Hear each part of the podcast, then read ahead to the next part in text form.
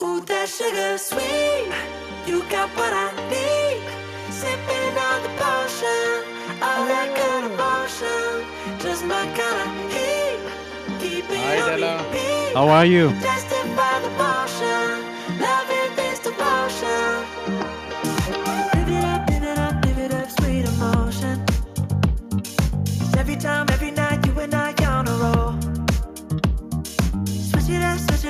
where I'm going. Stay on the fly just in time, know the right way to go.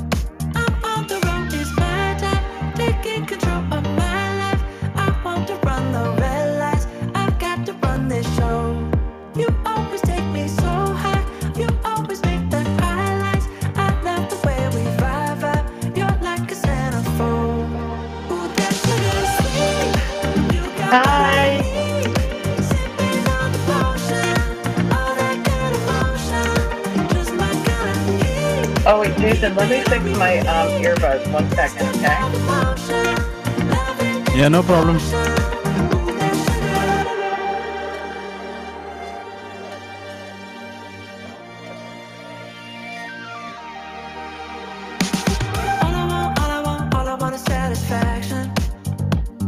I'm I'm just setting up the room while you do that. I can hear you Can you hear me now? I had my earbuds um, on and it was causing a problem, but now they're off. I'm good. That's okay. That's okay, Dela. So great to see you. And uh, I'm just pinging a few people in so that they can enjoy our conversation today Awesome. on what we are going to do. Okay, so do enjoy the music while I do this.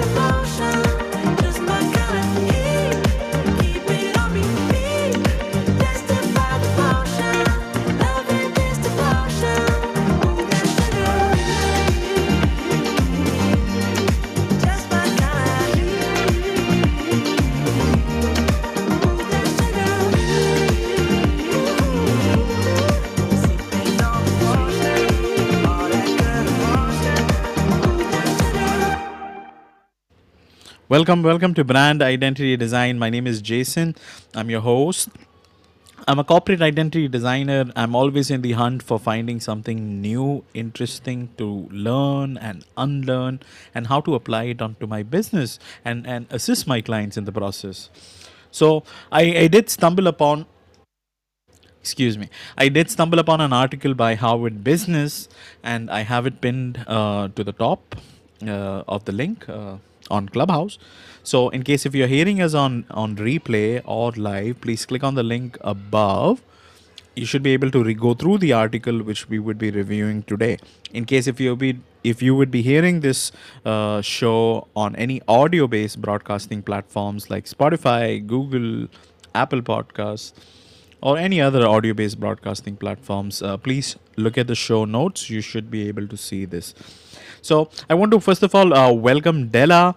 Dela is a good friend of mine, and uh, this was on a very short notice. Uh, we I wanted somebody to review this article, and I've been trying to find uh, somebody who can actually break this article down and uh, now, if you don't know about Dela, Dela has around 14 years of experience in, in, in educating people, in teaching people, especially about uh, with the language English. And uh, I, I really admire this specific skill set uh, which she has. Now, the skill set is about uh, breaking down complex items or complex uh, languages or wordings uh, in a book, articles, or anything of that nature. She likes to break it down and uh, she likes to make it simplified so that people can understand it. And I, I really, you know, felt very connected in the way how she was doing it. So what I decided is that you know I was like, Dela, you know, let me let me actually send you an article. It's possible that some people may not really get the message can you help us you know debunk this? When i say debunk like you know simplify it down for the average audience uh, so that entrepreneurs who are into business can actually apply this logic and see how they can transform their business. So i want to welcome dela. Uh, thank you so much for being here and also for giving us the opportunity to go through the article along with you so you know educating us and as all the people who will be listening to this so thank you for being here Yes, you're welcome. It is my pleasure. Um, so what I love about this was um, you sent me the article, and or you told me, oh, can you can you talk to me about um, or can we talk about maybe business? And the first thing I said to you was, oh no, send me the article first.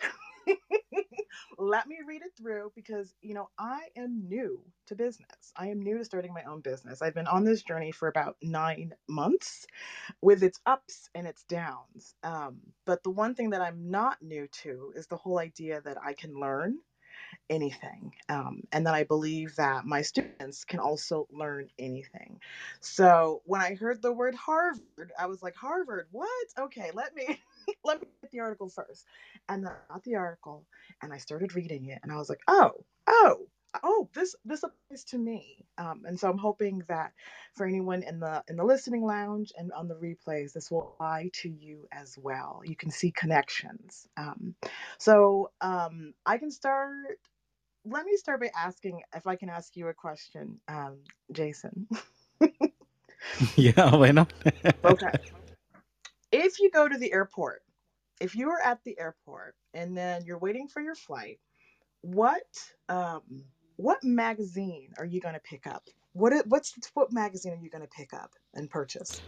Mm-hmm. Most likely uh, something to do with business, and if I see something about automotive, I'll pick up that because those are my interests. So I like uh, anything to do with traveling, motorsports, uh, or business. You know, either of those. Interesting. So if I go to the airport, um, the magazines that I'm going to pick up, um, it's not going to be a Cosmo um, because that says something about me. It's probably going to be more of like a Jane magazine, um, or maybe even like a, a a good housekeeping or there's a magazine called real and basically the article is talking about um, why your customer's social identity matters and the article is talking about how we buy things based on how on the groups that we identify with based on the groups that we belong to and the groups that we um, don't want to belong to so i'm picking up a magazine and in the back of my mind, I'm like, oh, this is who I am. I am a progressive, you know, woman who wants to read, you know, I don't want to read the fluffy Cosmo magazine with like fluffy, you know, topics. I want to read something that might, you know, you know, be socially conscious. Um, but I also do want to read about, you know, a little bit about fashion and, and makeup. So, um, does that make any sense to you? 100% yes it does make sense to me so you mean to say uh, we do have different interests and we like to be associated to those interests. So it is possible that uh, you know when we go do our things we will try to meet the dots connect the dots and and try to reflect uh, some sort of association unconsciously or consciously. Is that what you're trying to say Exactly, exactly. So the article talks about a social identity. So a social identity is how you group yourself, how, how who you align yourself with, what other groups that you align yourself with. And the article is saying that people often buy based on this social identity. And I think for me, um, what came up is I, at one point, was a part of about a hundred Facebook groups. A hundred Facebook what groups. I know. it's a lot. And I think I you know, I've muted a lot of them, but there was one point in time, probably at the start of the pandemic, um, eh, probably from after I had my first um, kids to the start of the pandemic, where I was a part of all these groups. I it was the birth group, it was the woke, you know, moms of color group, it was the extended breastfeeding group. All of these groups, you know, were my so are my social identity in some form or another, and all of these groups in them have definitely influenced my purchasing decisions, the things that I choose to buy. And it's just as I kept reading through the article, I kept thinking about, oh yeah, LuLaRoe. Someone tried to sell me that once. you know? like all of these things. Oh yeah, the best sippy cup, you know? Um, and whatnot. But we have LJ here. Hi, LJ. what's up? What's up, my man? LJ, what's up? Hey, how you guys doing? Doing great. Fantastic, dude. Yep. Uh, yeah, I, I actually, you know, with those Facebook groups, um, if people aren't aware, they, uh, they, the engagement on Facebook, people like kind of posting has really gone down. And so Facebook was looking for ways to, um, increase a reason to reach out to you, right? To continue to ping you on things. And if you've noticed, it's it's very difficult to to stop the unnecessary notifications that they're sending people. You know what I'm saying? Does that make sense? What, what, what I mean Uh, mhm. Is, is are you referring to the group notification, bro? Yeah, because um, like if your friends and family are not posting as often, then what they were doing was they want to get people involved. They really were pushing hard for these groups to increase the engagement. And so even if you've noticed, and I've noticed this personally, I don't know about how your algorithms are working, but the um the groups will say, "Hey, so and so posted this in your group," which is a person that you've never communicated with, you don't know, you don't have any interest in knowing about that post. And so um or maybe you do, right? And so they're or they're hoping that that's the case, right? Because they know that people uh, were influenced by their friends. Hey, so and so recommended this book, right? Um, and I think that's one of the reasons because they have kind of inundated us with these unnecessary interruptions. A lot of people are gravitating away from the platform because it's it's losing its its purpose, right? You would check into Facebook to check in on your friends and family, see what's going on, and then because they they they were just they're very frantic about how to monetize it. Um, that's very that, that, I don't know for, for me it's it's very interesting. I actually have to go in and constantly uh, leave groups that i'm no that i'm not really um, engaged in and then from a creative perspective um, if you look at some of the most creative people you look at your like you know you, you look at prince or these kind of people they don't really engage with a lot of exterior um, stimuli because it, it, it, it actually can stunt the creative um, process. And so like even with this platform, I'm very cautious about like going into other rooms that don't really resonate with what I have going on for the simple fact that I'm just boosting somebody else's ego. So anyhow, those are my thoughts. Yeah, very interesting. Um, yeah, I mean, I'm still a part of these groups. I've ended up like muting myself on a lot of them, and You're probably gonna end up just kind of, leaving a lot of them, I'll be honest.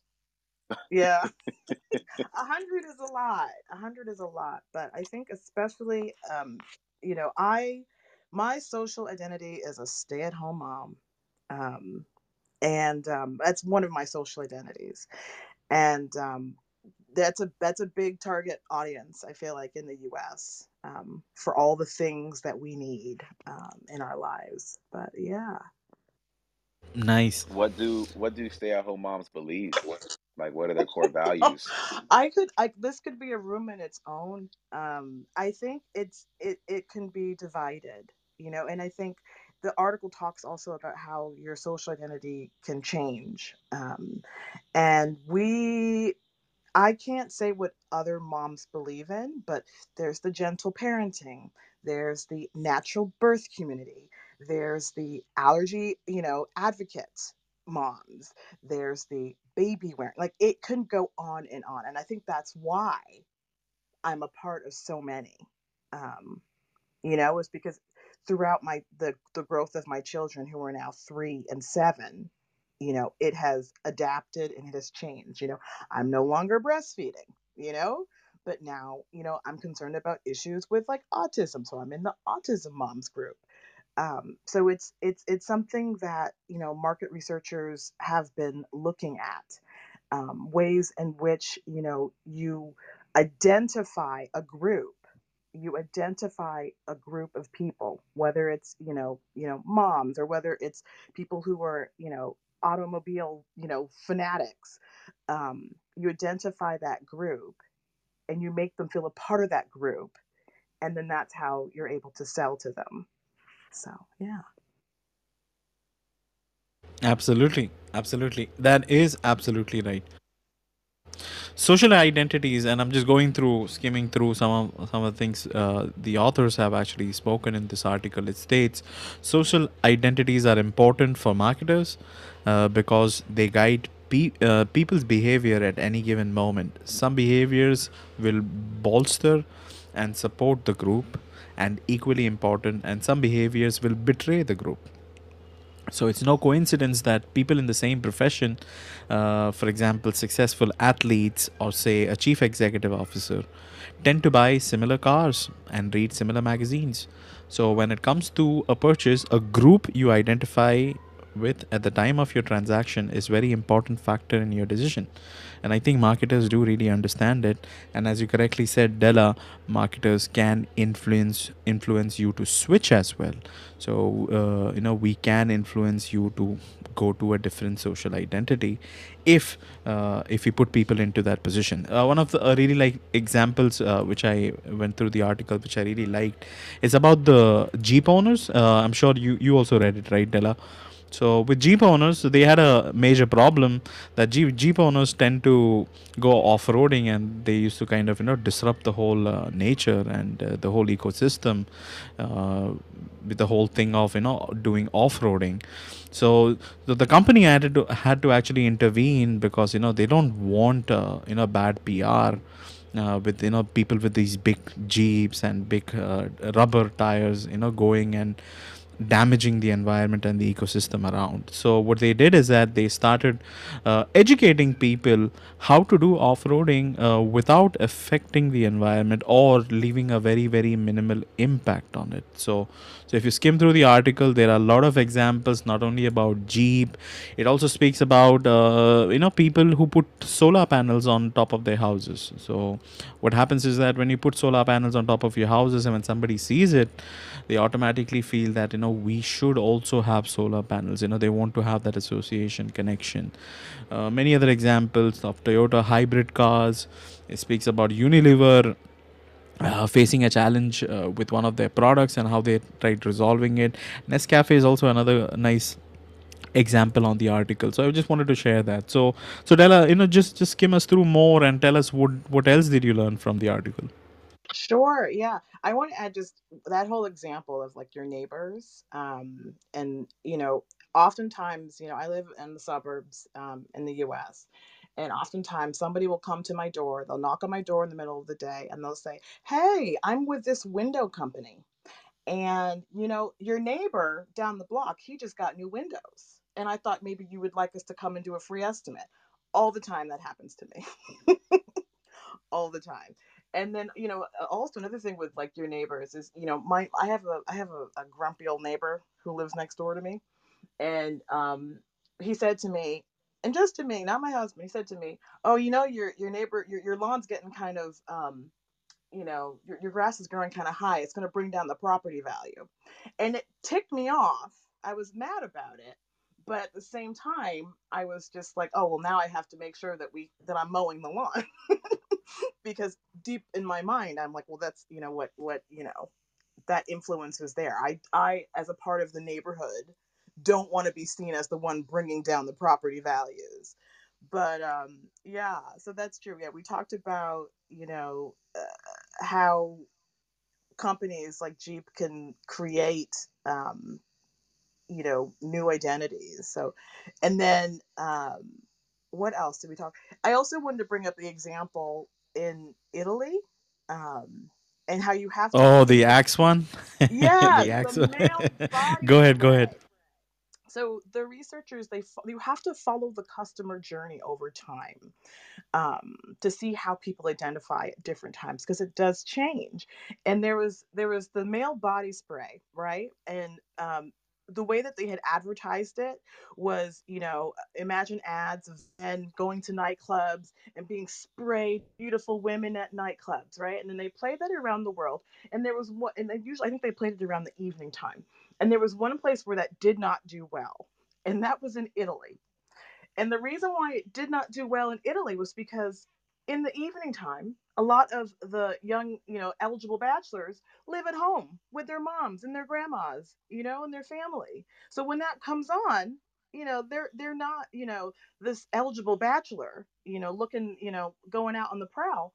They are, you know, the diligent son. Um, so, you know, people's identities, you know, ch- it, it changes um, who you identify with. So those are things that you know the companies w- wanted to be aware of.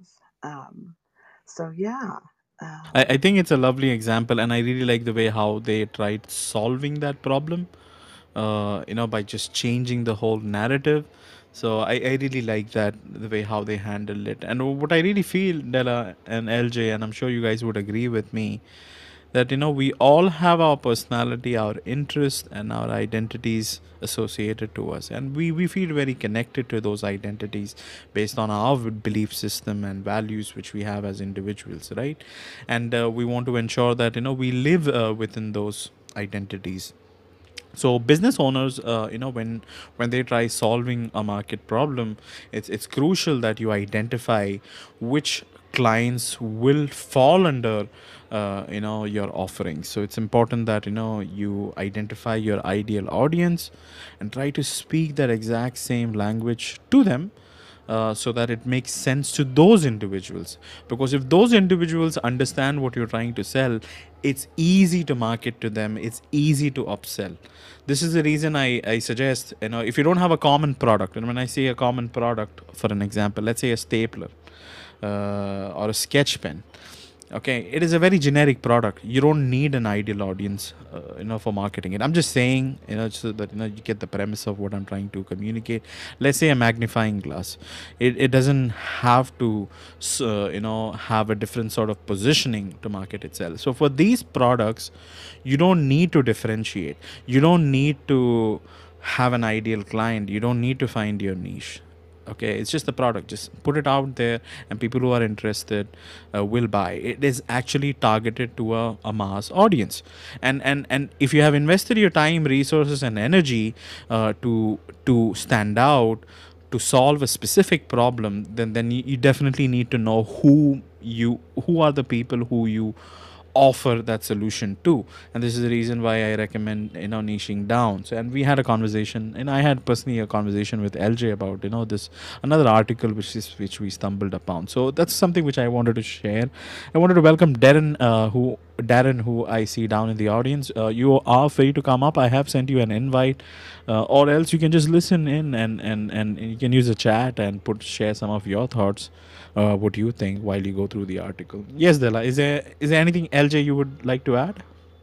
yeah. The the one last thing I think I want to add that the article posted was how in their studies they found it easy and fast to create a social identity. It's it was really easy for them to do that because people are very um, they're very susceptible to influence. They want to belong um, to something. They want to belong to a group. Um, so in their studies, they like said it took about 20 minutes for people who came together and didn't have any sort of you know connection um, or social you know any sort of connection to just be like oh okay yeah now i'm a part of the creative group. You know now I'm, I'm part i'm a part of this group of socially you know um, responsible and eco-conscious eco-friendly group. So i thought that was another interesting um, point that they that they uh, made Mhm. Uh, yes, yes, LJ. Yeah, I actually, uh, if you, I mean, you can finish your thought, but I actually kind of wanted to, for the sake of the listeners, just re- uh, recite the uh, the summary section of the article for those that aren't going to have time to kind of review the whole entire article. Yeah, love that. And uh, yeah, or else you can just listen to what we are trying to say. We're just also trying to cover it up. But yeah, it, it is a big article, uh, and, um it, and if you print it out, it's going to be long. So, so yeah. So I, but I really like the article, and I, I wanted to actually uh, give you guys an example so that you know you have a premise. I want to because the Nescafe one really stood out for me. So, so I'm just going to read through what it is written here. It states Nescafe discovered uh, this early on in early on in their launch that the first instant coffee in the 1950s, the product was initially positioned as a time saver. No longer uh, would you have to spend more than 10 minutes brewing a pot of coffee so if you if you look at the way how they positioned they were like you know make it quick you know we would be happy to offer you an instant coffee. So that's the direction they had to differentiate themselves uh, in the market. So so it did not actually catch on. The reason being it turned out uh, was that saving time and efforts in this way clash with the identity of the woman uh, during that time. Because who during that decade uh, they felt pres- pressured to be a perfect homemaker for hardworking husbands. That that was the identity during that time. So social uh, the social identity was not relatable. So the the company's positioning and the identity of the woman during that time it was not really matching on if if, if you understand what i'm what i'm trying to say. So the company changed its approach because they realized uh, that's not really working out. So instead of claiming uh, the new product to reduce time it took uh, it took to make your husband uh, okay it uh, so they instead of claiming the new product would reduce the time it took to make your husband coffee. The ad suggested it would help you to serve him a better coffee and leave you extra time to do more with him. So dated and offensive as this uh, sounds today but the reframing uh, which they did repositioning which they did uh, tripled their sales and, and increases it by 12 folds in the mid 1970s. So, so the positioning which they changed, if you look at this example, they simply said uh, that you know we, you know, the, the coffee you're going to be able to make an excellent coffee, and even today, if you look at some of the Nescafe ads, right now also they kind of say the same thing, like you know a better experience, a rich coffee experience. Plus, it is also quick. So I don't think they have really shifted from that positioning. Even today, they kind of do the same thing. Maybe the advertisement campaigns may have changed over a period of time. So I wanted to get uh, Dela's perspective and LJ's perspective on this example which I shared. Yes, you know, um, I just I feel when I hear that, I just feel like I feel like women. I don't know. It's just like we we struggle um, in terms of just the pressures that are put on us. But um, yeah, the whole idea of how we want to be seen and how who and how we you know how we want to be seen um, i actually wouldn't mind if lj would go ahead if he wants to just read the summary part that would be actually really helpful but it's you know the, the one last thing i'll say on on the nest cafe you know um, the whole idea of you know oh no the co- you know i've had nescafe coffee it's not great but in my opinion but um you know i prefer a real cup but um it's the whole idea of how we are seen, how we want people to see us, you know, how we identify ourselves um, amongst the group. You know, I don't want to be seen as that kind of housewife. I want to be seen as this kind of housewife. And how this kind of idea, even from, you know, what was it, the 50s that they're talking about, has permeated today. But yeah, Jaison, I don't know if you don't mind. I would love to hear, I would love LJ if he if he wants to read the summary if that's okay, as like a Yeah, recap. yeah. Well, because um, usually what happens is a lot of times people will listen to our kind of recap, and and and, and there are there are a segment of the audience that are not gonna read the entire article, and uh, you know we're kind of aware of that. But I, I also wanted to say this. You know, this was this is the I think the debate that Jaison and I were having about niching down. If you look at coffee or instant coffee is a great example, right? Um, there's there's a you got a product. It's a, it's a commodity instant coffee, right? Um, if you niche down, which most companies, you know, most of the advice on here it says to do, what I'm what I'm trying to what I what I would say is you have to have a product and you have to put marketing that niches down for the client. So, for example, with instant coffee, if you, for me, for example, right, I travel a lot. Um, I actually, and say you're staying at a hotel or you're you're on the road and you know you got no time to prepare anything. Having a glass of instant coffee is going to keep you from you could you could you could cater to that person's um uh I don't know like uh, emotion saying, "Hey, a cup of coffee keeps you from, you know, getting into an argument or something like that, right?" So you you would you would definitely market that to me saying, "Hey, you want to maintain a level head in the field? Instant coffee, right?" Like that's how you would market that. Now, like you like you were saying earlier, Jaison, on the flip side, it's like coffee on the go. And if you're marketing to a 1950s woman that that has certain social pressures, whether or not we agree with how how those pressures were were put on women, those were there, right? And as a marketer, as an advertiser, these guys would be idiots not to actually tap into those social, um, uh, you know, um, I guess you would say taboos now, but th- those those those idiosyncrasies how people think. So the way that they marketed to that woman was unfortunately very very smart. Hey, if you want to spend more time with your husband, which honestly, I'll be honest with you, I don't know if that's a bad thing, right? Spending more time with your family, spend more time like getting out the kitchen and spending more time with your family. Like you could even market that today, and depending on how you phrase it, it, it could still be uh, relevant, right? And so you can even target women that uh, uh, disagree with how things were back then. So it just depends, but you, you can have different messaging for different people. And I think when you're looking at the marketing, uh, you have to look at the person. What do they believe? What their ideology behind it? And then and then try to form a message that that kind of aligns with that that person and where they're at and how they're going to grow. But yeah, I, I can briefly, um, for those of you guys just joining, uh, kind of read over the summary of the article. So uh, this is just a, a quick summary. So, um, I, I might not read the whole summary, but I'll at least read the first couple paragraphs. People are highly social animals. Most of us belong to many social groups, each with its own identity. These identities guide our actions, but they shift from moment to moment. I was just talking about that, right? Um, that has uh, important implications for marketers.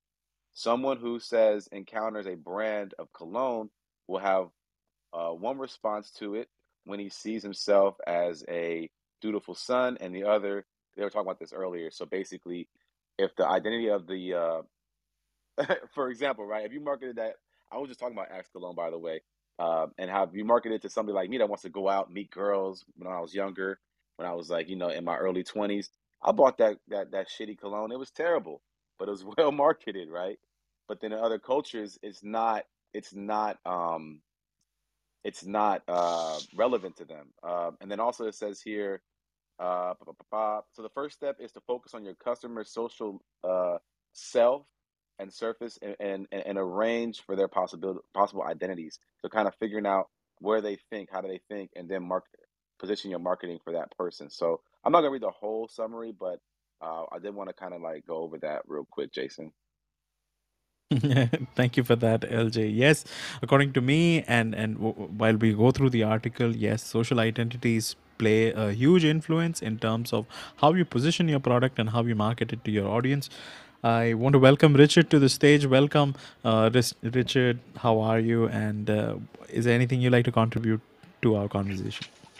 Hi, yeah, thanks. I, I just really interesting discussion. Just listening to to LJ there, and, and there's a question that came to my mind, and I used to work for a very large UK retailer, and we brought in a political strategist, a really interesting person. Um, they'd done political strategy for Bill Clinton and helped get him elected in the 90s, and, and we employed him just to get insights into our consumers for exactly this why social identity matters. And then by understanding that, it can help you with your marketing. My question is for everybody here I think there seems to be a real interesting shift in politics at the moment. We saw Trumpism, Trumpism in the US, we've seen Brexit in the UK, we've seen the Hungarian uh, right wing prime minister get in or president, uh, and obviously you've got Le Pen in France. How much do you think politics plays an identification role uh, and something for marketeers to be aware of. Because obviously, with Colin Kaepernick in the States, that really divided people on Nike's campaign. And I'm just wondering, as brands and marketeers become the moral guardians, are they going to have to be more involved in politics than ever before? Oh, I'm, I'm, I'll, I'll give you an example. Right now, I'm looking at a box of America's Coffee, Black Rifle Coffee Company, complete mission fuel kit. You know, it's just like, what are they marketing to? You look at the fucking the image here. It has uh, American soldiers, American flag. You know, it's got it's got guns on it. You know, I mean, come on, right? They're they're they're definitely have a, a political stance, right? And so, is that right or wrong? I think it's brilliant marketing. I think it's brilliant marketing. You open it up, it's like a fuel pack. You open it up, it's got like all these guns on different, you know, it's just they're marketing to a demographic people people with a certain ideology. You're not going to see Black Rifle coffee in certain left leaning liberal households. Does that make sense? That's what I'm trying to say. Oh so, no, com- completely. I mean, I think it's really interesting. I mean, obviously the UK, we we we've done Brexit, which you know, let's not get into a debate on that. But it, you know, reality is it's the biggest act of self harm my country's ever done. Um, but I think what's really interesting when you go into the local supermarkets, I, I went into a um, like a hardware store today. It's covered in Union Jack bunting, and and I think what's really interesting is that political zeitgeist, that relevancy, whether it's the coffee that you're talking about, or whether it is like the hardware store being covered in in Union Jack flags. I think it's really interesting that you know politics and social identity seems to be becoming more and more um, visible, and I think it's really interesting, especially in the states where there's this kind of debate between Democrats, Republicans, woke, conservative, and these words that people identify themselves with. And I think the rise of tribalism is really interesting as a social identity and as marketeers, we need to be aware of it, whatever our political opinions. Dude, great question. Because you know what's so funny is that we tend, and I was actually telling Jaison this, is that we like to have these the, these conversations about these things, not from a political standpoint, because we can't sit around with our heads in the sand uh, and make these taboos. Like there was a um, like if I took this bright this Black Rifle coffee to a certain demographic of people, they would instantly be like, "Oh, I know what these people are up to," right? Um, and so I I just look at that like literally it has guns on the uh, pictures of guns on the packaging, right? So it's just it's just kind of funny. Um, one of my uh, and guess who bought it for us? The guys in the military, right? He bought it for me and my fiance because we're both service members. But I'm not your typical service member, right? I don't really, uh, you know, I'm not like America. Hell yeah, you know, everything we do is great. I'm not that guy at all. I'm very, I'm very uh, quite the opposite. You went very Team America World Police there. Richard, LJ, I want to pipe in. I'm so I was so eager to speak. Um, the article touches upon this point, and um, in the article it talks about how, depending on your, they did like a study, and it and it looked at um, a soccer team in the UK. And I'm not really good with sports, but it was like fans for like Manchester and then fans for the Manchester United. Yeah. nah, come on the Arsenal so yeah so and it was they looked at the fans and they they had somebody fall like a, a, a stunt man fall down a flight of stairs and he was wearing like you know um, a manchester t-shirt or they had someone fall down the stairs also who was wearing a blank t-shirt and the people who were a part of that same team were more likely to come and help them and see if they were okay um, as opposed to the fact that you know if you're wearing the opposing team you were less likely to help them isn't that something that I, I thought that was absolutely fascinating and it, it just kind of reminds me of my experiences in mom groups on facebook which is one of the most it can be uh, at a certain point especially around the past oh good luck with that two elections I I joined groups, I left groups. I joined groups, I left groups. You know, based on what I was seeing in you know like the political rhetoric. Um, so people want to buy from the people who they identify with. And if there's something about your politics, if there's something about your your choice of sport team that you know doesn't resonate, oh, I'm not buying from you. Which is that a bad thing? Because if you think about it from a marketing perspective, I was doing some research, and I actually even on Clubhouse, there's a lot of people that give advice about this or that and da da da da da, but they have no perspective. And I and I believe this is my belief that by adding in your perspective, what you're doing is you're is you're, you are segmenting the, the market, but you are already talking to your people, and so I think that that is a, a, a form of quote unquote niching down, but not demographically, but more socio uh, um, psych uh, like like like their, uh, their their psychology.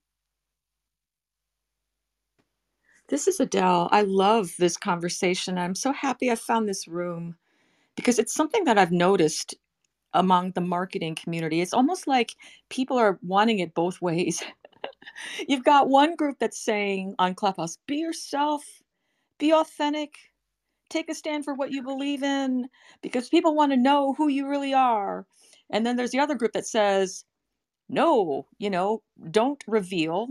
And what I notice is for me, when people hide, you know, when something really big happens, I, I notice, at least in my industry, in the coaching industry, there was this deafening silence of people afraid to say too much one way or the other because they didn't want to offend, they didn't want to hurt their brand.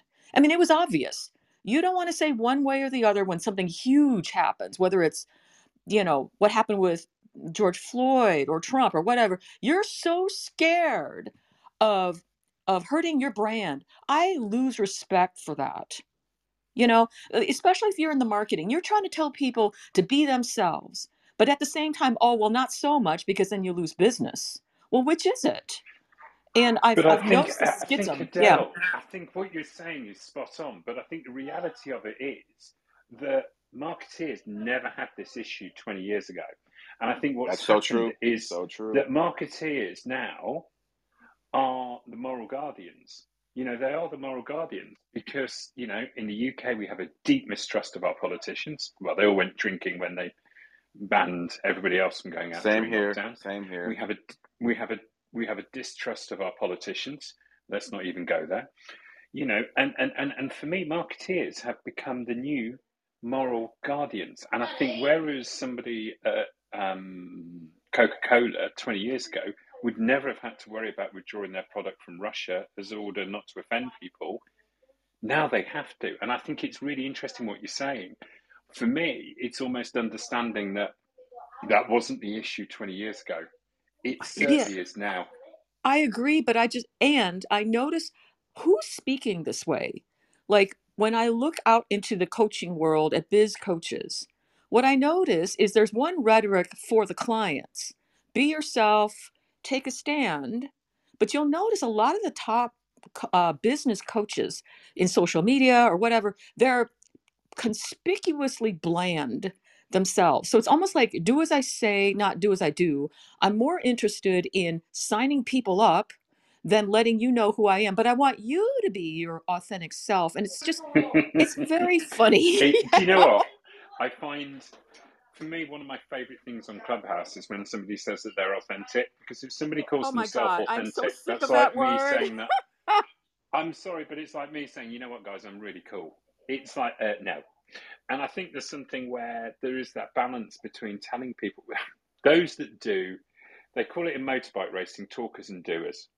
And I think the reality is the people that say you need to be authentic, you need to stand for something, yeah, fine.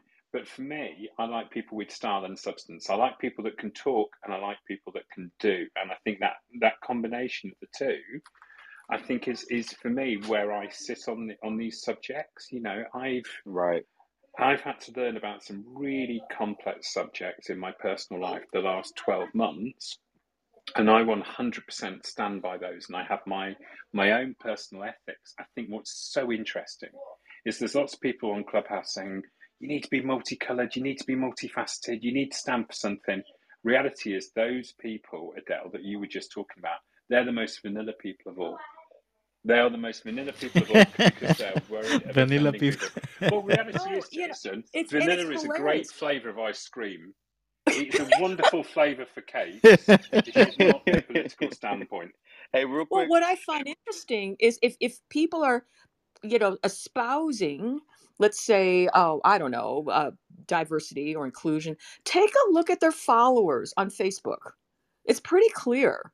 You know, what what is so it's it's just very interesting. Do as I say, not do as I do. And you know, if we really are the moral guardians, I trust people less when they hide versus if they come right out and say something that I don't I don't agree with. There's a, there's a certain trust in that. Like I can rest knowing that you're over there and I'm over here, and there's no there's there's not this funny feeling in my body. I just know, oh, I probably won't buy, you know, whether that's brand of coffee or whatever, and I'm totally fine.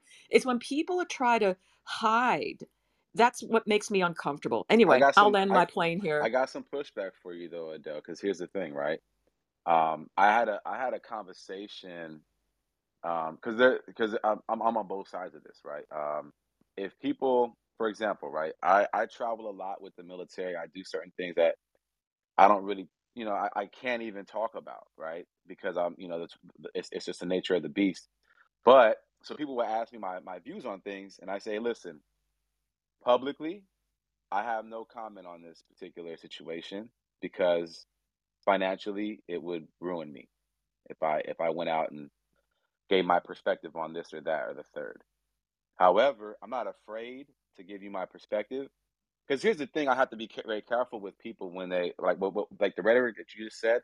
I've heard before, but what I find is that sometimes, and this is not you, but I find that sometimes people try to leverage me, and I even said like, don't use my name or likeness to promote whatever your narrative is, right? So a lot of times I tell people like, if you if you really if what I have to say on this topic if you are just chomping at the bit to hear LJ's perspective, if it's really that important, then we could have a we could have a drink, we could have a cup of coffee, and I could we could shoot the shit about that, right? But publicly, I'm not gonna I'm not gonna go out there publicly, and that was the thing that has really been driving me crazy because I feel like society has this twisted view where everything that you think, everything that you feel should be up for public debate. I mean, that's one of the reasons why I feel I feel pity for Will Smith and his family because they're under the microscope and then it feels like to me that in that situation they're putting out a lot of information that really is nobody's fucking business. But because of the the way that things are, are being ran right now and what people think it, it, it it's like oh this is up, open for public debate. Some things are just not open in my opinion are just not open hmm for public debate. It's between But I, me and but my I think family. we've had, but I think we've had black and white thinking for too long. There's a really good film um, called The Social Dilemma, and there's a there's a speaker on there called Tristan Harris. It's on Netflix if you want to watch it. And he's saying that as a society, we're becoming more and more polarized. I, you're a Republican or you're a Democrat. You're either left or right. And I think there's a little bit where you know, we look for blame or fault or whatever it is, um, that tribe mentality, where actually you can be a little bit of both. You know, you can be a little bit of both. You can look at Will Smith and go, you know what, he was right to defend his wife, but he was wrong to hit the guy. You know, and I think, but but you hear debate whether it's on Clubhouse, in the media, or on social media, where you have to sit in one of these two camps. And I think what, where it becomes really interesting for marketeers is can you be both without offending everybody? I, I- it's a question I don't know the answer to. I know my own personal opinions. You know, I I believe in a free market. I believe in a free economy, but I also think you know we need to look after the environment. So, what political camp does that put me in? It puts me in no political camp at all. But I think the point I'm making is you can be black and white at the same time. Whereas society at the moment is becoming more and more polarized which is where I think it's fascinating for marketeers as people move into these tribes. And I love the example of the person in the Manchester United shirt who sort of fell down the stairs. Ah, Shame it wasn't a Tottenham fan, but you know, that's my club's enemy.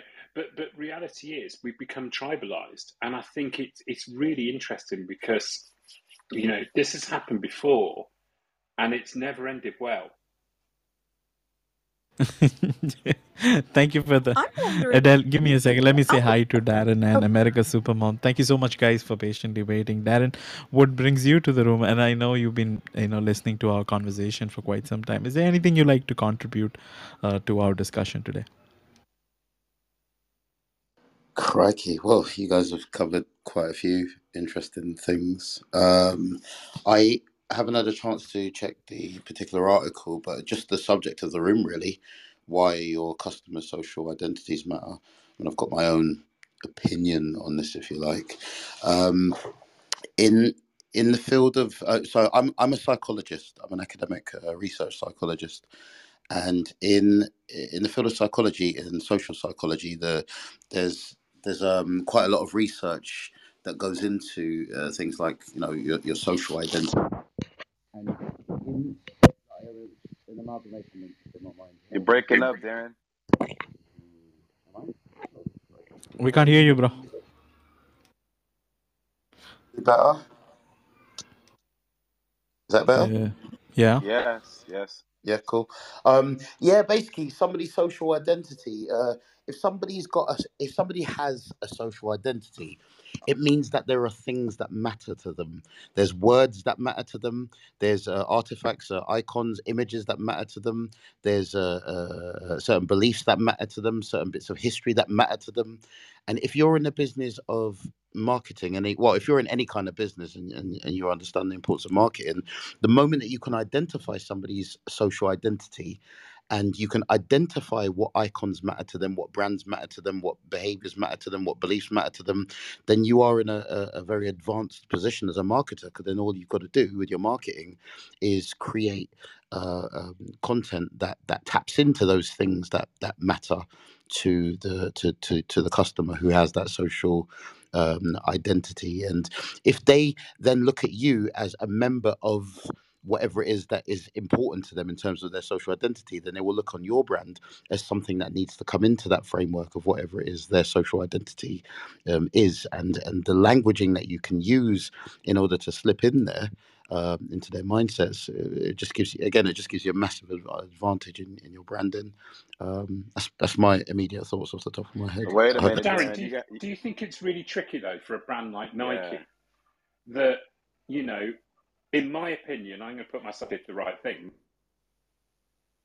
Sport, and I think what they did with Colin Kaepernick was, you know, I thought it was not only genius marketing, but I thought it put Nike's kind of um, flag in the ground and went, you know what, this is wrong, and this is what we believe. People burnt Nike shirts on YouTube. People burnt Nike products, and and I get what you're saying that you need to tap into that zeitgeist. And and from a marketing perspective, you're absolutely right. And I've I've worked on brands where we've looked at who the customer is and we've built iconography to absolutely tap into that. That was 10 years ago. I feel that now, as a marketeer, if you're Nike, you're kind of in a really difficult position um, because you're going to piss off a lot of people by standing for something, even if standing for that thing, in my opinion, was correct. Do you see what I mean? Definitely. Uh, um, I'll just I'll just finish off. The, I'll just respond to you and then I'll then I'll shut up. No, no Um, need, but no need look, at the end up. of the look, hi LJ, lovely to see you, bro. Um, look, and then uh, at the end of the day, Nike is in a relationship with its with with well billions, probably billions of people, maybe just many millions.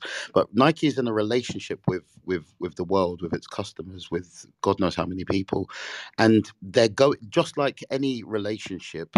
They're going to make mistakes and or they're going to do things that are going to piss off a lot of people and as with any relationships you know you can fix relationships you can change relationships relationships can change and form over time and whoever the geniuses are behind nike and many other really cool brands they just understand this it's just like a relationship yeah maybe your customers might be annoyed that you did a particular thing but later on you just patch over the relationship and sort it out bring out a new lovely pair of trainers and everyone will go potty again do you know what i mean it's just it's just relationships isn't it like i, I hope that makes sense but yeah I'm gonna a do a lot of quick room sense. Spot reset. I'm gonna do a quick room reset, and, and, and I, I hate to interrupt the conversation because I, I like to uh, let people just kind of have a flow of consciousness. Uh, Jaison just texted me and said he's having um, some technical difficulties on his end, so he'll be with us shortly. You are in brand identity design. Today we're uh, we're joined by Jaison and uh, Dela Martin, and we're talking about we're having an open discussion about the article above. Uh, the form the format of this room is is uh, basically if you want to kind of thumb through the article, and kind of share your thoughts, fantastic. Or you could just enjoy the conversation.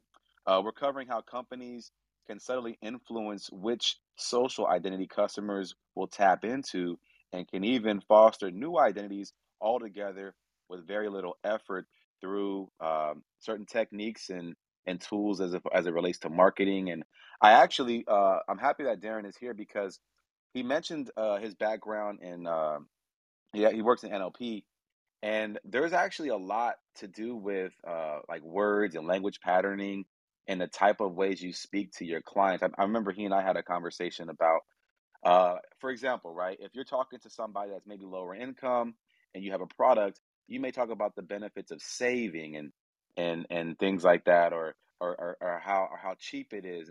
But that kind of language for somebody that's you know probably more well off will make will is just a terrible marketing message. And maybe I'm kind of butchering that point you made. This is a while ago, Darren. Could you kind of speak to that? Is that enough of a uh, kind of an introduction to what you were talking about last time we spoke? Okay, if I'm honest, I can't, I can't, I can't remember the exact conversation, but yeah, definitely, it's about it's about framing. Um, uh, exactly what you said there. I, I'll give you a, a real life example here in here in the UK.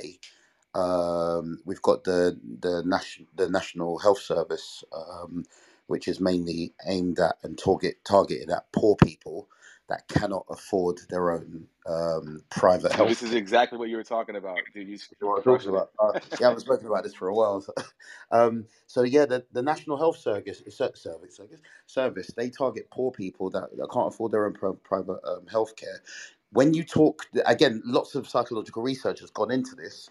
Um, so it sounds mad, but I, I, again, I only learned about this stuff while I was on uh, um, studying psychology. And when you're talking to poor people, you need um, the, the assumption is when you're writing is that you've got to, when you're doing copywriters you've got to frame things in terms of short-term benefits because poor, poorer people are more likely to care about short-term stuff short-term interests whereas versus if you're talking to people of a, a higher net worth or higher social status then they're more likely to be thinking about their future their kids future their grandkids future. So the framing of your language has got to be completely completely different now so if somebody's socially ident- if somebody's got a social identity of I'm a poor person or I'm a working class person, then yeah, the language is going to be different versus you know what I mean poorer people are thinking about maybe um, they're not thinking about savings, they're thinking about investments, they're thinking about the health of their family and keeping their family together. Do you know what I mean? So yeah, thanks for jogging my memory on that one. But, yeah, done Darren, we we use that at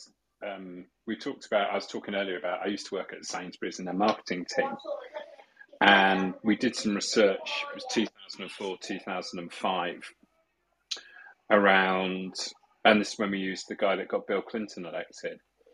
And what he did is he did this research, and there was a, a theory from, or came back from the research, that people in the UK didn't feel that they were safe. Yet crime had never been lower, violent crime had never been less, food safety was at its highest ever point. You know, we were prosperous as a nation, etc., etc. But the research said something completely different. So we completely and utterly changed the brand platform to healthy, tasty, fresh.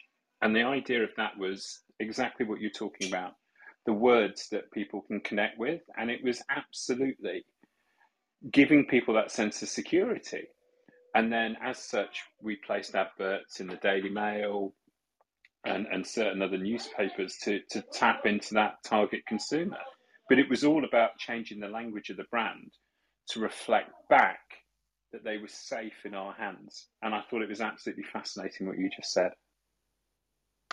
Yeah, um, language is important. Um, I think, you know, I am at the beginning stages of starting my business. So when I hear you guys talk, I'm just kind of like learning. And I, you know, when I read this article, I kind of came at it from like the the consumer's perspective, the one that hears like all of the messages and is like, oh, I want to buy that. I want to belong to this. I want to be like that. Um, so it's very interesting to hear that, you know. There's an Um, there's an author you guys might want to check out that I uh, I really got into, uh, Jay Abraham, and the reason why I did that was because I come from a financial services background. I even sold fucking Amway back in the back back in the day with my grandmother, right? And um, but what and, and and but in financial services and in those MLM companies and whatever, they all look the same, talk the same, and do the same things. And uh, what Jay Abraham was saying was that you kind of want to look at different uh, industries and see what they're doing. So um, everything's a learning experience. I even when I started looking at that, say you're driving on the, you're driving down the street and you see a billboard. If that billboard gets your attention, write that billboard down, take a picture of it, and figure out how you can implement that in your marketing, your messaging. And he kind of gave these examples. And uh, one of the examples he gave, I'll give you guys an example from one of his books, is he had this dentist that was like the top dentist in the area and uh, in the in the analogy, when you go to his dental office, we've all been to dentists right? Uh, picture going into a dental office and you go to the door and the door is locked, and it says by appointment only. You can't even get in, right? That's that that's different. So you schedule an oh no no by by by invite only. So you're like, what the hell? So you can't even get in. Um, and so that was the one thing that he changed. He said uh, he would find clients that were his target market and they had to give him two references of somebody that was like them. And then when you finally got in the place, you uh, you would sit in there and it looked like a coffee shop. And you'd sit down, they'd sit you at, at a table, and your dentist would come over and have a cup of coffee with you and ask you questions about your teeth and what's going on. And the reason why he brought that analogy up was because this dentist was like no other dentist anybody had ever been to, and he catered to a very high identity, high high uh, high net worth clientele, and so that's why he was so successful because he, he created this this huge um, like difference in, in in his marketing and his messaging, and um, but yeah, I just wanted to kind of share that with you guys because I was thinking about It that. sounds like Clubhouse when it first began, right? Invite only. I want to But That's uh. I, I want to un- go ahead, Jaison. okay I, I wanted to actually welcome America Supermom and Michelle uh, to the stage. Thank you so much guys for patiently waiting. I'm sorry. I had a little challenge my there was my neighbor who was screaming for some reason, not to me but somebody else and I had to fix that. So so welcome guys. Welcome America Supermom. Is there anything you'd like to contribute to our conversation with today about social identities? I am really just enjoying the conversation. I'm outside uh, doing my walk right now, but um, you know, it's just uh, interesting, interesting dialogue. You know, so many uh, points that were mentioned are so true. You know, uh, I always take the position of looking at something and uh, examining what can I learn from this. What does this say about me as a person? How can I uh, implement some of the things that are good, change some of the things that are bad? So um, I am just really in listening mode. Lots to take in. So thanks for having me. no worries. It's a, can I just tap into that, Jaison, really Absolutely, sir. Sir? I think what what's really nice about what you just said is when I I used to work with a brilliant creative director, and he said when you walk around somewhere, if you walk around with your eyes open, you see so much more. And one of the things I love to do is benchmark. And how can you take something that's in the drinks industry and move it into the luxury industry? Or how can you do something in the finance industry that works really well that you could bring into general retail? And I think there's something really fascinating about what is going on and what can you benchmark and what can you learn from it. And one of my favorite examples was somebody who was talking about billboards. A few years ago, I was in Tennessee driving to uh, a meeting down there, and I drove down the freeway. There was a giant billboard with Jesus with his arms outstretched saying, I'll be back. And I took a picture of it. It just made me chuckle. And I just thought it was for a church. I've never ever seen, like in the UK, we don't really kind of have churches advertised like that.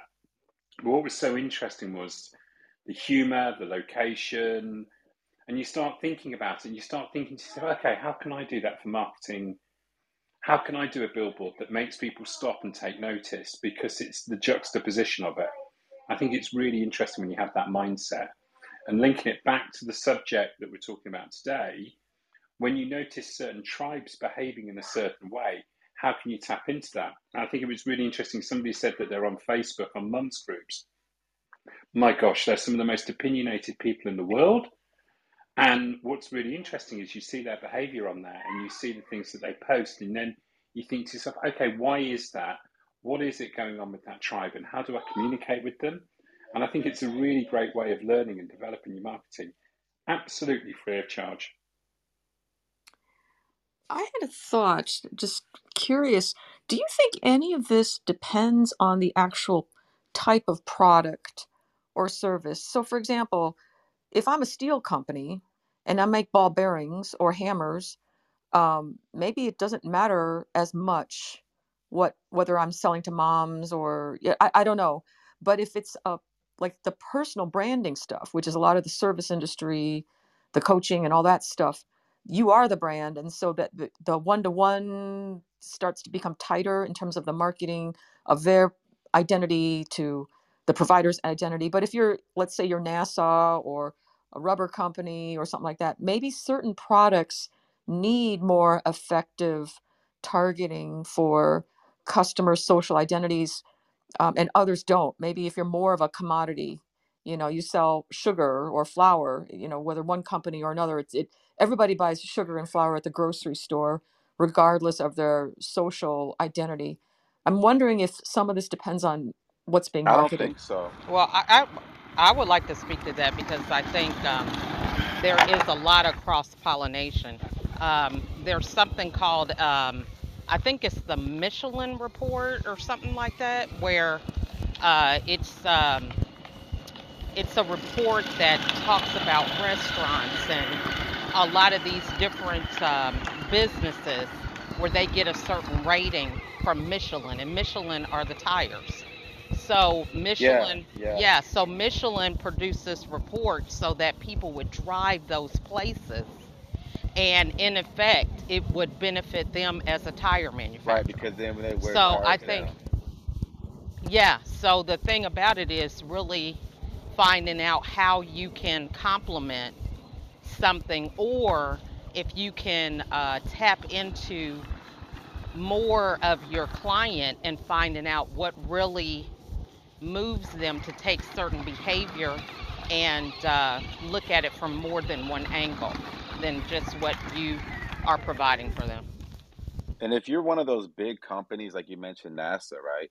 Uh, marketing is still very relevant because, uh, and maybe I'm looking at this from a different perspective, but I have a, a young airman that I've been uh, mentoring and coaching uh, here in the Air Force. And his full time position, he works for NASA as an electrician. And um, one of the things I noticed, I've been studying how they recruit talent. This guy's a very talented electrician, right? Very sharp guy, uh, great dude, positive energy. I mean, if you want, any company would be happy to have him. So if you are one of those big, big companies, and maybe your client is really your employees, because like you said, if you're a big ass steel company and you have access to that type of resources, then you're I, I think your your your um your proposition may shift towards making sure you have the best talent because you already can lock down those deals. 100% LJ. And what's really interesting is I've got family that work in Silicon Valley. And what's fascinating is all the companies pay the same now. You know, if you're Facebook, Google, Cisco, whatever it is over there, they all pay the same. They all have the same healthcare benefits. They all have the same. Sorry, Americans, you guys get a crappy amount of holidays each year. Oh, dear, dear, you need more holiday. Seriously. But then you get all the President's Day and all the other vacations. They're all the same benefits. So how do you differentiate? And what's really interesting that I've learned is that these, these companies are differentiating based on their CSR policies. Because if you can earn the same, what's going to attract you to, a, to, to an organization? So I think what you're talking about, marketing to your internal employees or potential employees, is a real challenge because finding good talent, and if anybody's had to recruit the last 12 months, it's a bloody nightmare. Finding talented people, reality is everybody pays the same, same benefits, so why should somebody work for you? And it connects to your values, it connects to your Simon Sinek why stuff, and it connects to your CSR. And I think that's where it becomes really interesting. So if you are that ball bearing manufacturer, you're absolutely right. You don't need to worry about standing for something politically to your external customers but you certainly do to your internal team. Hmm. I'll throw something in there. Sugar. Uh, yes, everybody buys sugar, but a company like Tate and Lyle, it's not just the the common the, uh, the common consumer is one target audience, but one, one you know one of the biggest customers of of um, sugar from Tate and Lyle will be the Coca Cola Corporation, who needs to buy tons of sugar You know, sometimes people, sometimes the customer of an organization isn't that isn't that obvious. I've spent many, I've spent the last decade doing a lot of work for um, as a as a teacher and a trainer here in the UK. And when I'm teaching students, uh, whatever I'm teaching them or whatever, I always say to them, "Who's the customer here?" And they say, "We are," because you're teaching us. And I say, "No."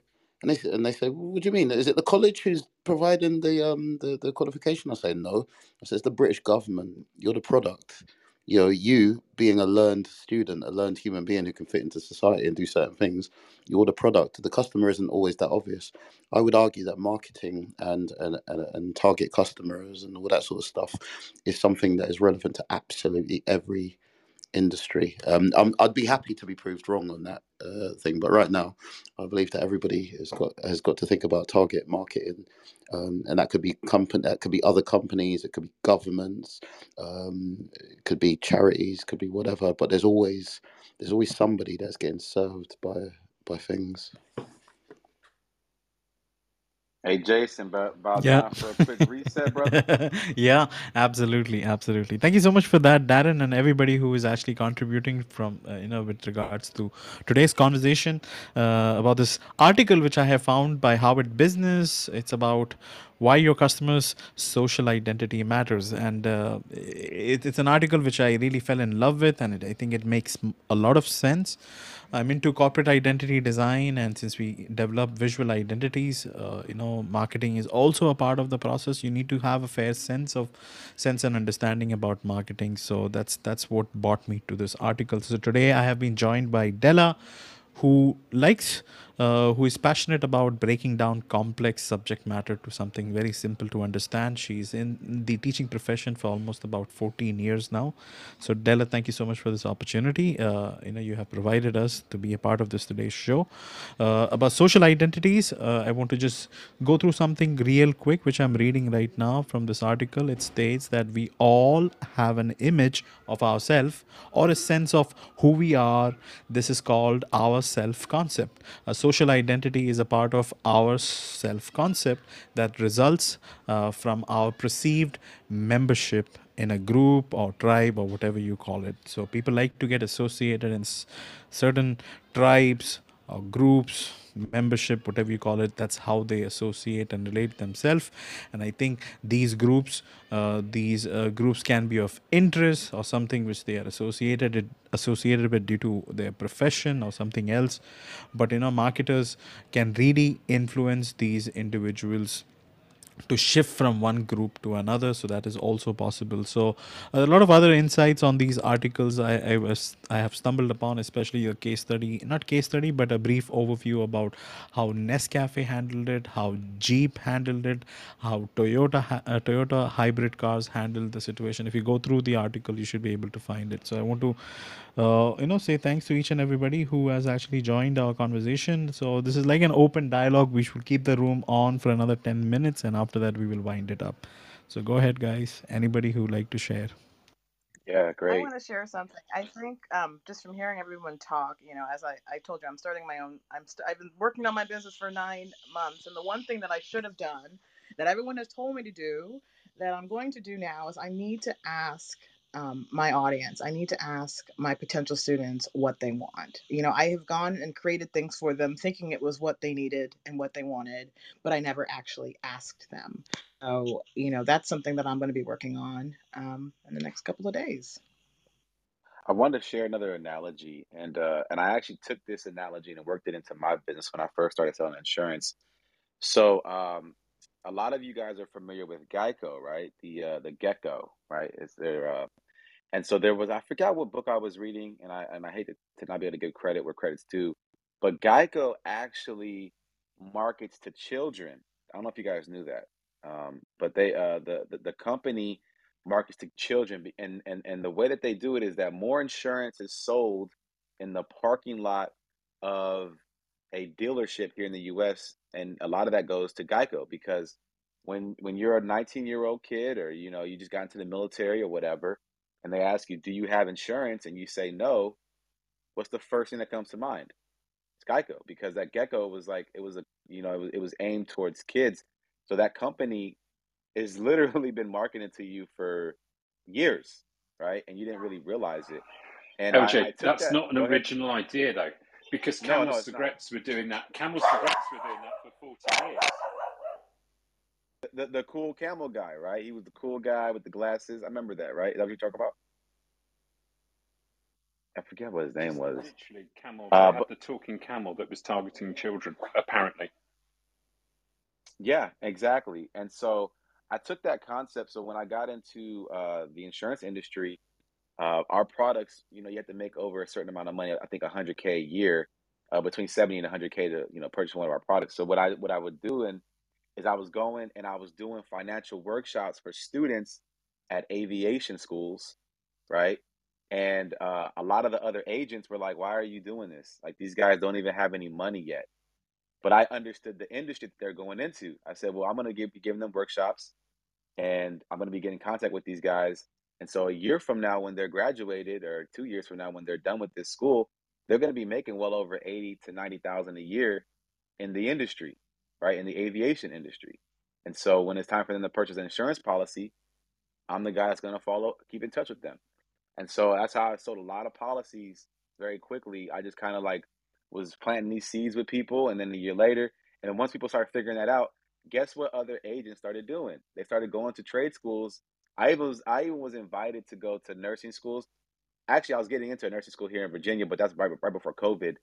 And I was going to go to nursing schools and teach them about uh, different financial concepts. And literally, I had a curriculum.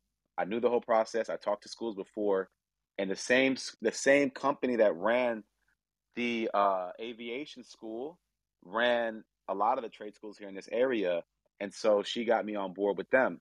And so I, I got, I got to get back in touch with her, but I'm actually moving from Virginia right now, so that might not be rele- relevant. But my point is, I was like planting these seeds with these guys, like basic financial concepts, and then when it became relevant to them, I'd be there to help them out uh, long term. So kind of just want to give you guys that that that concept of sometimes you can you could be targeting your market before they're even in the in that demographic because I think what happens is, and this goes back to my point before, is that sometimes we're like people change. So if the information I'm giving to you is relevant when you're a kid and when you're an adult, I think it's it's it's, it's important to kind of point those out, those core values, those core beliefs, versus just like, oh, I, uh, if they're not making a hundred thousand, I can't talk to them. No, that's that's very short sighted and it's very costly. Awesome. I appreciate all those insights, guys. Uh, let's actually go ahead. Uh, you know, let's take final thoughts, and we will wrap up the room. I want to be respectful with uh, Dela's time. Uh, so I appreciate you guys who you know who joined today's conversation. I want to let you guys know that you know there's an article pinned right onto the top by Harvard Business, and that is what we are discussing and brainstorming. We are trying to learn from one another. A lot of marketers in this room, entrepreneurs, professionals, and even designers and people who are into the branding and identity design uh, you know is also a part of today's conversation. So welcome each and everybody. Please bookmark the link once you open it so that you can review it. Now remember this is since it's a hbr article you know it only allows you to open it once. Uh, if you open it again it would ask you to subscribe to it. So you can open it on incognito so that you don't lose that uh, free access one time access. Just wanted to you know throw that in. So let's go around the room starting with dela lj adele darren and america supermom. Let's get some final thoughts and let's wrap up the room. So go ahead dela. Do you have anything you like to share? Yeah. Sure. I just I wanted to thank you, Jaison, um, for us doing this room today. I, you know, when he first questioned me, I was like, I don't know anything about that. Like, I saw the word Harvard and I got overwhelmed, and I was like, well, let me just start reading it first. Let me just read this article, and I realized that it does apply to me. It applies to everybody, and um, you know, just uh, thank you for the opportunity to listen and learn to each one of you that came up and put your uh, comments in the chat, and uh, that's that's that. Just thanks, guys. Awesome. It's always nice to have you and to get to know more about you, Dela. Uh, is there anything you'd like to share about what you do as an entrepreneur so that uh, people who are listening can get benefit from it? How can people reach out to you? What kind of professional service you offer? Let's hear that out before we go to LJ. Sure, yeah. So I am an online English teacher. So I work with people from all over the world to help them feel more confident in their English speaking skills. I am also absolutely passionate about reading and breaking down texts and books for anyone. I believe that if you want to read something, if you want to get to, to build stronger reading habits, it is within your reach. Um, so, you know, if you know anyone who is learning English um, or just needs help with literacy, I am um, I'm here. Awesome. So I just want to let you guys know that you know she's uh, just being very modest here, so she can really make complex uh, things and breaking it down simplified. I have really seen it in action. Today was one such example. So if you want to reach out to Dela, please uh, hit the follow button, send her a DM directly on Clubhouse or Instagram. If you want to reach out uh, to Dela on her website is Dela Teaches D E L A T E A C H E S dot com. Uh, once I upload this podcast later on as a bonus episode, not immediately, but it's going to be on Clubhouse on replay. But later on, you should have all these links listed on on the description. So, thank you so much for that, Dela. Uh, So let's go to LJ. LJ, any parting thoughts? Any final thoughts? How was the article according to you? Anything you like to share? Yeah, I actually, um, I'm I'm probably gonna go back through and reread it. I didn't get a chance to read the entire article. I did kind of skim through it, and uh, something like this, I definitely want to kind of uh, unpack the uh, the thoughts. Uh, it's important to read over things that you may disagree with, or you or, or and figure out why that's the case, and maybe you're wrong. So uh, that's my my key takeaway. And as uh as far as I'm concerned, I think you're doing a great job, Jaison, uh, with these rooms. Um, I like the format, I like the flow, and uh, that's all I got. Thank you, LJ. So, guys, if you don't know about LJ, he is one of those pioneers who really helped me to shape my podcast game up. So, if you see formats, if you see the style of the conversation, a lot of things has influence from how he has mentored me. If you are planning to uh, start a podcast, okay it's good to have some one-on-one consultation. It's not going to be free but you know it's going to be really worth it. Uh, so lj is a man to reach out to. And not only that he has some really creative ideas when it comes to how to monetize and make money from it also. Plus he does offer a lot of advice on marketing and entrepreneurship in general. So really cool guy to you know chill around. I'm sure you guys would have realized it by now. So please give him a follow do reach out to him as much as possible. So I wanted to say thanks to LJ for being a mentor and thanks for helping me, uh, you know, get my whole thing on track. So thank you so much for that, brother. Lots of love to you, uh, Adele. I appreciate your patience. Is there anything, any any final thoughts you have? And I just wanted to welcome you officially to the Brand Identity Design Club. I see that you're new, as well as Darren, and I see many others who also joined who are actually new to our club. So please give the club a follow because we have intellectual conversation not about just design but entrepreneurship. We specifically focus on entrepreneurship because that is my target market, and I'm being very, very intentional. So this is marketing, as you see, in its purest form. Thank you. Oh, great conversation. I've enjoyed this. Um, yeah, this is fabulous. And LJ, I think I've been meaning to contact you. I think we had a conversation way back in the day about my podcast. I've just been distracted with a bunch of things, but no, I think uh, this has been really fabulous. Um, I'm sort of on a research mission for um, what I think is a, a newer, a new way of business that's coming in. I feel like some of the older ways are falling to the wayside, but there are some basics about marketing and communication between humanoids and entrepreneurship that are tried and true, even though the landscape is changing. So I love these in depth, thoughtful conversations. Thank you. Awesome. So so nice to have you uh, here, Adele. Great to know you. So thank you so much, Darren. I wanted to also once again welcome you to the Brand Identity Design Club. Uh, is there any final thoughts you have? And it's so awesome to hear you guys speak. I just want to say thank you for providing this space. I went through my hallway, and uh, as I often see, lots of uh, really silly room titles that are just just not where I want to be in life. Um, so just see, just finding a room where there's a bunch of people sitting around talking in a, in a more intellectual manner about about things that matter that can help us all.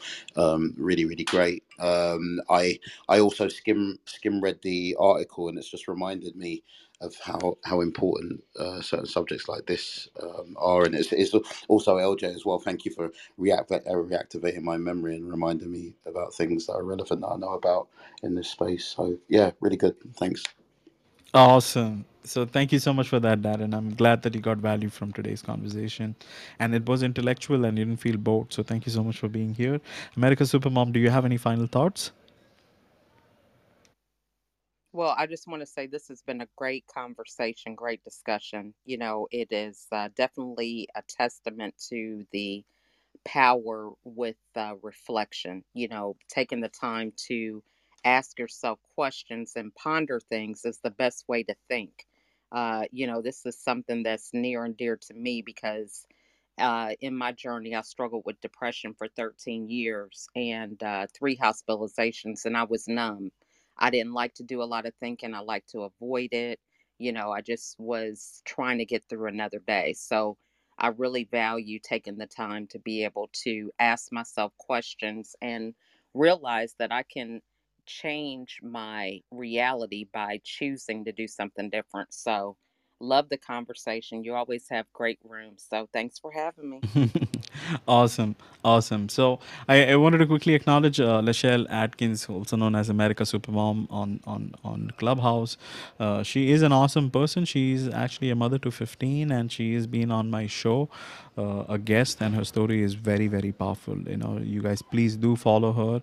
Uh, she's also associated with a club called as the Elephant Strategy, which I'm a proud member of. Um, we gather every uh, every day, and we try to push, encourage, and help entrepreneurs and every you know it's like it's like a small family uh, which i have so uh, so america supermom is really cool and uh, i really enjoy her company so thank you so much for that i wanted to quickly uh, give you guys uh, you know heads up that you know i specialize in corporate identity design. I've pinned uh, the link to my uh, my link tree there are a few ways how you can support the club uh, if you're interested so if you feel the content makes sense.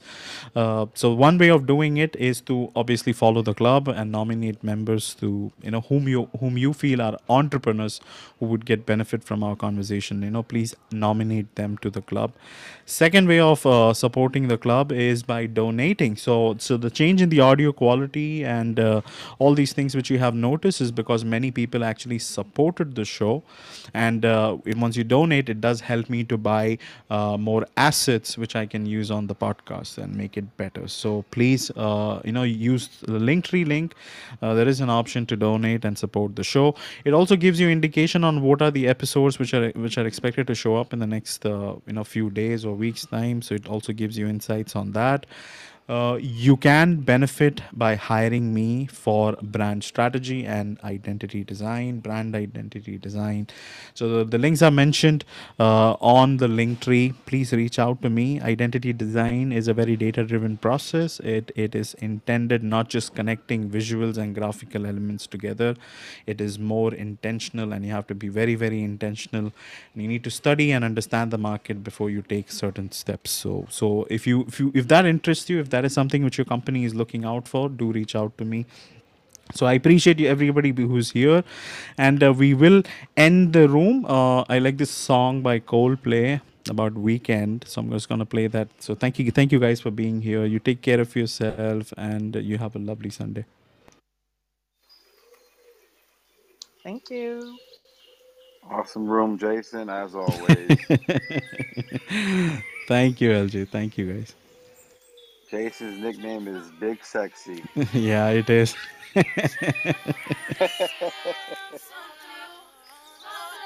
Thank you so much, Dela, and I love you.